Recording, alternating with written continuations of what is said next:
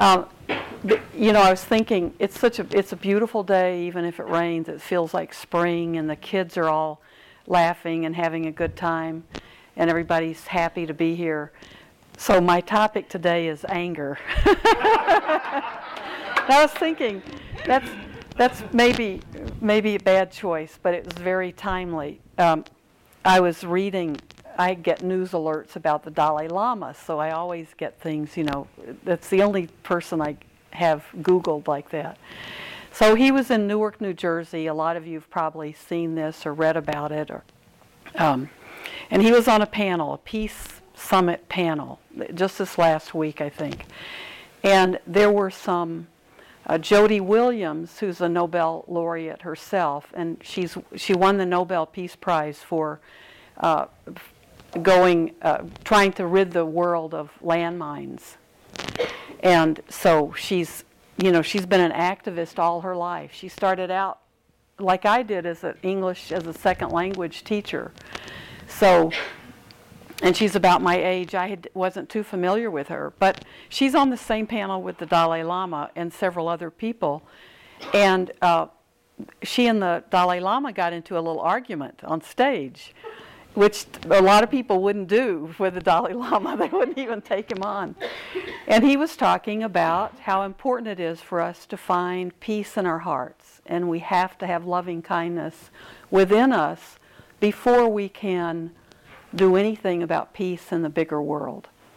And uh, apparently, her comments when it was her turn to talk was she would have to disagree with him because righteous anger is what has fueled her most of her life with all the different things she's fought.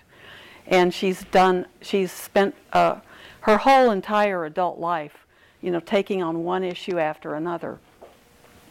And she said that she didn't know about this uh, all this loving kindness, uh, peace stuff, because she hadn't figured it out for herself and she didn't think she ever would. And she felt like by not being angry about things, that it was a sign of weakness. And uh, she didn't know if she even wanted to get rid of the anger that she felt. And she used the expression righteous anger. And I and that I reacted to that because I spent most of my adult life talking about my righteous anger. so I, as a young person, I, I remember in grad school telling someone, I've never been angry. I don't know what anger is about. I mean, how full of it could I have been? but I really believed that. And then by the a year after that, m- my life just was I was angry at everything. You know, ang- but I always loved my anger because I had repressed it for such a big part of my childhood. Uh, that when it came out, I thought, this is my power. This is how I get things done. And we've talked about that a lot in this group. And I think for a lot of people that's true. We, when we get angry enough, we get motivated to do something, to do something about a problem in the world, a problem with a person that we know, uh, a relationship we're in. You know, we have to get really angry to do something. And that for me was my biggest source of energy. I have to get angry enough, and then I could draw boundaries. Until I, until I was angry, I didn't have boundaries. So, uh, you know, it was a way I could end a relationship, it was a way I could leave a job, it was the way I could make any change in my life I wanted. I had to get pissed off enough that I was ready to take action. And and I think it's an issue that comes up with Buddhists a lot because we are working and sitting on the cushion to develop inner loving kindness so we can generate it out. And we're, we talk about peace all the time, and yet we're also very much aware of the violence and the the problems in the bigger world. And I think it's always uh, something that we're trying to work with. So uh, even even the Dalai Lama has to face that, and she and they got into a little bit. I think a little bit. I don't, I haven't seen it. I haven't seen a YouTube or anything, but I think they got into it a little bit, and of course, kind of quickly disengaged, and neither one of them let it go too far. But I wanted to ask people about their how how how all of you, how you deal with that issue. What is, how, what do you really feel about anger? Is anger something that you're not willing to give up? Is anger, is it a tool for you? Or if you if you've been working to let it go or give it up, how have you done it? So, yeah. I don't know about that, but something occurred to me when you were speaking. Is it Ju, is it Judy, her name? The- the- Jody. Jody.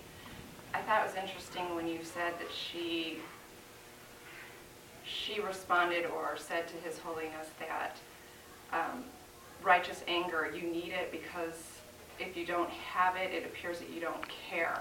It just sounds like you don't Right. have an opinion, but for me, it's not anger. I think it's, each of us has that emotion in the same way. I've heard so many people say that about, you know, we're supposed to be detached uh, in terms of people we quote-unquote love. Mhm. So if you're not devastated when you lose them, that means you didn't really love them. So it's almost like we feel like we have to buy into whatever that emotion is, it's our hook Right. to show that we're fully human. So I just thought that was interesting. For her, it was anger. Like, if I'm Mhm. not angry, then it, it means I don't care. You know, Right. for me, it happens to be that emotional attachment. It's supposed to be love. So for me, that's the emotion I've worked on. Yes. Making peace with having to be able to let certain relationships go and be okay with that. you know. So how we even how we even show those feeling those deep feelings? Do we show those deep feelings from a p- strong emotional state? Is that what we have to do for people to recognize to recognize us? Yeah. Yeah, love would be the same thing. Uh-huh. I think that anger is like I I don't know, I think I use other emotions instead of anger, like sadness. I mean I see the violence in the world and everything. It doesn't so much make me angry because you know you try to understand where everybody's coming from and everything and mm-hmm. violence is never a good way to go. But I think it's just for me sadness replaces it and a sense of like a moral duty, like you should be doing something for it, but I don't think I've anger is really Not your it reaction. doesn't have to be anger for you want to change something. Right. And that sadness you talk about, that can become compassion. And then compassion from a mindful place is what can move us to action, right? But even sadness, if we just get stuck in sadness, we don't, there's no action involved in that. It's just sadness or it's just anger. You know, and the, and the Buddha teaches, and the Dalai Lama was talking about, we, those emotions may get us started. They may kind of start our engine.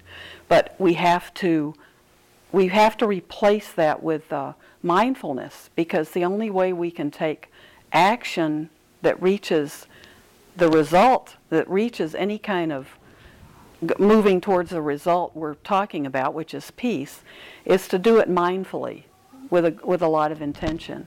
So sadness is the same thing. It needs to be transformed to compassion. Otherwise, you're kind of stuck there, right? Yeah, Dennis. I found um, when I had anger, I stored in my body. And I felt the uncomfortableness within. And with my breath, replacing it with loving kindness, it enabled me to not only have it release off of my body and out of me, but my physical body changes from that because the walls have been taken down. And um, so it's something that I find anger will change your body, it'll change your health, Mm-hmm. it'll change your mindful think, thinking if you think you don't have any.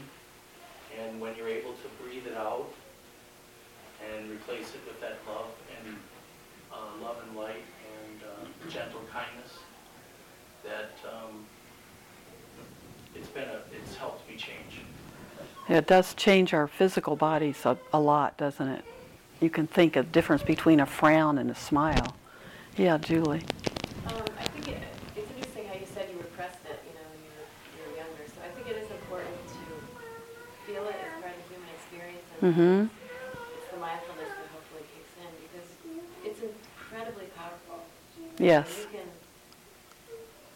you can diss a ten-year friendship with one, Yeah, and it's, it's incredibly powerful, and so uh, it's not acting on it world, but to repress it, it does go in your body, it goes somewhere. right, re- repressing it, just like as we're, you know, when we sit on the cushion, we're not repressing, we're not repressing our thoughts. We shouldn't, and we, we, we are, we are not asked to repress our feelings. We're expre- we're asked to see them and see them clearly. And then the Buddha taught, you know, you to get rid of those kind of defilements, you fill yourself up with something like loving kindness. And that that just then the anger will just eventually go. And eventually it's just replaced. So repressing it is the opposite because then we're not working with it at all. Then then it's just waiting. Yeah. Uh-huh. I think two things. One is that I've, you know, read anecdotally that if you let yourself become really angry, that you are operating at a level of like 15 IQ points lower than you were before you were angry. So when you try to At solve least, right? problems in an angry state, you're probably not going to make a very good decision. Yeah. And, and the other thing, I think anger, especially in our society, is very different because I think, especially for uh, traditional American men, almost any uncomfortable emotion is turned into anger because that's the only one that's culturally allowable to Uh-huh. express. And the other one is that, you know, anger can become depression or sadness, and depression or sadness can become anger. It- You don't know which came first, you know. Um, I- you- not all anger is equal. Right. Yeah, and that's from that repression of it. Um, and you know, um, oh, go ahead, Patricia. I'm still, well, I'm working on everything, but I'm still working on, on this whole. But I was very interested to hear you say that, the woman you were talking about talked about the energy that she got from anger and that she could get things accomplished with anger. Many of my life lessons come first through my animals then through people, and I think it's just so much clearer. I'm working with a twelve hundred pound horse. I can't do anything but really get the message rather than, I mean, you know, somebody that loves me and and cares and is walking on eggshells. And what I've come to recognize about my anger is that my anger comes to me when I'm at the end of my rope and I don't know what to do. Amen. So, so I can get more done when I'm not angry because then the path is very clear to me. Mm-hmm. I can set boundaries because it's not a question, it's of course, here are my boundaries. But when I become angry in situations, it's typically because I haven't, I haven't got the skills or I haven't developed the intention in that area of how I feel, what I feel, Mm-hmm. worked on that, and as I say, it's a work in progress, and I'm not articulating it very well, but it feels to me from what you've said that my experience of anger is somewhat the other side of the Uh-huh. Your anger may come when you ha- have some confusion about what to do or something else you said. You said when you're kind of at the end of your rope. You know, that anger may come up when you're tired or you're hungry or you're exhausted because we're not acting from the, a mindful place because we need to rest and take care of ourselves. Really basic physical needs. That's a good point. said, both of you, that your anger gave you the energy because it put up a boundary, which I find interesting. Yeah, A yeah. Which is the opposite of what we're trying to do, is to dissolve the boundary, so I just think that's, I just think. that's- Yeah, that's interesting, because, yeah, because I talk about boundaries a lot, and that, the, you know, spending a half a lifetime to create boundaries, and the rest of the life to get rid of those boundaries. That's a, I'm gonna have to think about, yeah. Hadn't thought about that before, uh-huh. Um, I don't think I'll ever be able to give up anger. In a sense, I don't want to give it up, um, because there's been some acknowledgement that anger is really a feeling that helps us to understand, to get a handle on, to, to be aware. I mean, we have to go deeper, but it gives us a clue about where our boundaries are. Mm-hmm. Um, And it's kind of helpful for me to think that this Nobel Peace Laureate got laureated. And she's very, very clear that it's anger that, that really helps, gives her her juice. Um, On the other hand, years ago, I heard Stephen Levine say, relate try to relate to the feeling rather than from it. Mm-hmm. Um, That's a good, that's really good. Very um, I mean, I have this anger, this very, very primal kind of anger. It's scary to find out. Uh, but it's been an opportunity for me to see, oh my God, those same feelings that fuel all these world wars and horrors right here. Mm-hmm. Um, so it's a teacher if I let it be. I, I agree. I think it, it, all of our strong emotions are. They're wonderful teachers. And, and, and trying to say we're going to get rid of it is a way of repressing it. I think that getting rid of it just comes from like a deep things, things shifting and growing and changing. Uh, I think anger is involved a lot in being unable to, to forgive. And sometimes it's at such a, we have to keep peeling the onion, you know. We think we've forgiven, and there's something else underneath that that's still, maybe that we think is our righteous anger. You know, there was a great show on forgiveness on PBS recently. And uh, did you see it? I, I was just, some of the issues and how deeply people were trying to go. You know, they let go of this, they let go of this, they let go of this, and then way down there was a deep anger that they felt was righteous anger. So they could, couldn't let go of that. Yeah. Well, I just, you know, um, Dennis had mentioned, you know, he breathes into his anger and then it lets go. I mean, I wish I could do that. I mean, when I get angry, I don't get, I don't think I get angry very often, but when I do, it's, it stays, you know, all this mindfulness practice has, I, okay, I'm really bad.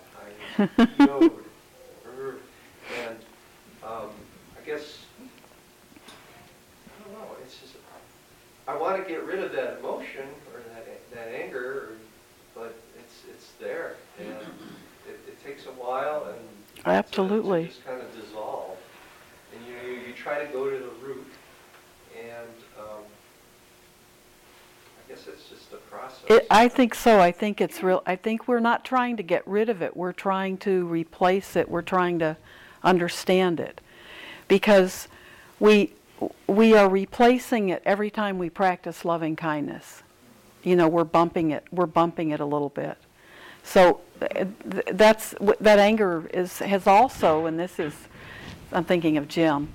That anger is also part of our evolutionary it's part of who we are as an animal because that anger was a way to get our adrenaline pumping and it was a way to protect ourselves and our and our babies and our loved ones. So it was a way to to make us see danger and then uh, not to duke it out like we do now, but to run away, to to grab your your uh, spouse or your babies and get out of the danger. So there was a there's a clear purpose for it. So and we are human animals, but the Buddha taught that we're we're ready to move on from that. We don't have to. Uh, if we feel sometimes that adrenaline may be necessary to make us see danger, but we we typically don't have to grab someone and run and hide because of danger today. So we're we're moving forward. We're moving beyond that. Oh, I'm. Can I do a follow-up on that? If that's all right, you were talking about, um, I can't, I'm not able to get the anger, it's taken me probably um, two years to work through it, but I use forgiveness when I breathe in, I use the forgiveness, and then I acknowledge that I have anger, I thank it for coming, I thank it for serving its purpose, and I act like a pipeline and I let it flow through me. That's good. I like that. And Yeah. that way, I'm, a, I'm able to do and be. Otherwise, I'm not comfortable with within. Uh-huh. Thank you. I'm- Oh, that's good. The gratitude for it. The way we have gratitude for all that distractions and everything, they're all teachers for us. This is a perspective from a very unevolved person who always thinks he's right. So which one of us would that be?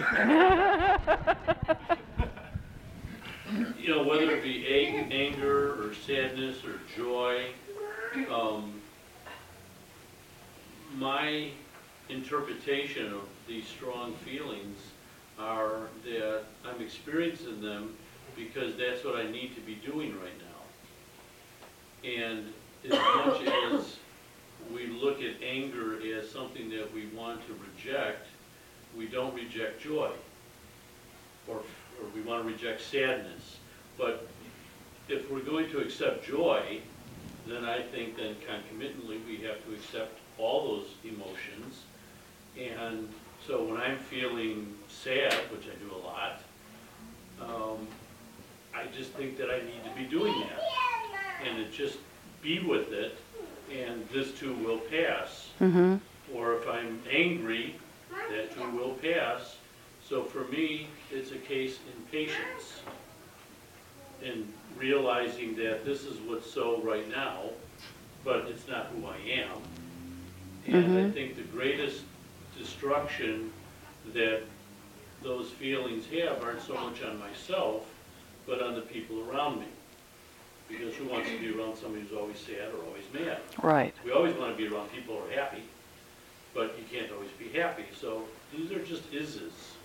And I don't think there's anything bad about or negative about anger as much as there's nothing positive about joy. Mm-hmm. That's a good point.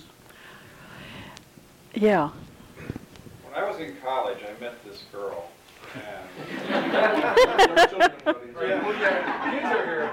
believe it or not, back then I was a really good-looking guy, just like Dave over here. Anyhow, I met this girl, and I really wanted to go out with her, and she told me uh, she didn't want to go out with me because she had just broken up with her boyfriend, they had a real long relationship, and she wasn't ready to get involved with someone else.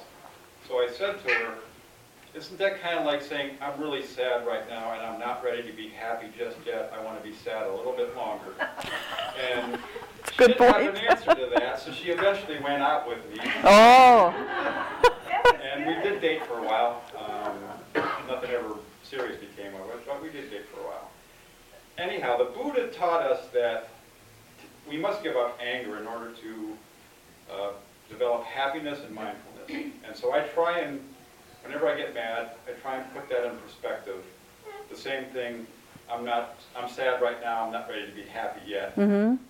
Uh, I need to be sad a little bit longer. And if you think about your anger like that, like, I'm angry, I'm not ready to be mindful, or That's, I'm not that's ready to great. be mindful just yet. I want to be, I want to be mad and unmindful or a little while longer. That, that helps me get through it. That's, yeah, I think I use that one a lot. That's when the, that's when our, the Eightfold Path really comes in handy. Because then we know right speech and right action. So I'm angry right now, but I know not to say what I want to say. I know not to, to uh, take some action that I may regret. You know, that can help us keep that strong emotion and sit with it and be with it, but not not have some kind of behavior that will take us down that path and not give us a chance to recover. Yeah, Jill. I was gonna say, um, I think it's important that the people not be hard on themselves for not getting to that point yet, and too, that Mhm. knowing that the awareness alone is huge progress over where you were a year, two years, three, Absolutely. four or five years ago. And you look at yourself now and say, oh, I can, I'm, I'm totally aware of my current state, you know, which was something we Right. so. I think that's really good. And I'm sure Jody Williams, uh, when she sits down to negotiate some of these landmine issues, I am sure she's doing it with a clear, mindful uh, thinking. Her anger may have gotten her to the point that she's willing to take on big, big countries and big business, but I'm sure she comes to the table mindfully. And so she's probably dealt more with her anger than she even would, would want to talk about. Yeah. Oh, me. Yeah, yeah. Um, I was thinking that um, we have to know it. We have to know anger because um, in order, you know, it's kind of the take action thing. And in order for Buddha to take action and leave the palace, he had to meet sickness, he had to meet aging, and he had to meet death, which he had been protected from his whole life. Mm-hmm. And had he not, maybe he would have never taken action and moved beyond his kind of luxurious life. Yeah. And I think um,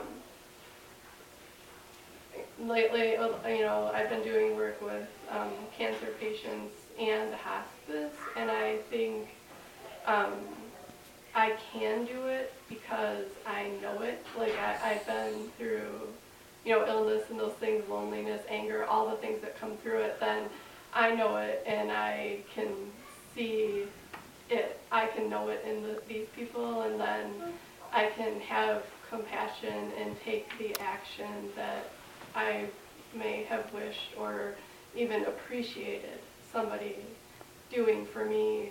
And if I rejected it or hid it or repressed it, um, you know, I might say, well, that's that person, that'll never be me, that'll Yeah. never me. And, you know, maybe I, you know, I think then how do I help them or relate to them and what do I have to offer? Oh, that's good. Thank you, Kelly. That's really good. Not afraid of it. That's a good. Um, okay, one more comment, then we need to. If I correctly remember Thich Nhat Hanh's book on anger, he suggests talking to it in a loving way as you would to a little child. That's perfect. Yeah. And that's transforming it too. Yeah. Oh, thank you all.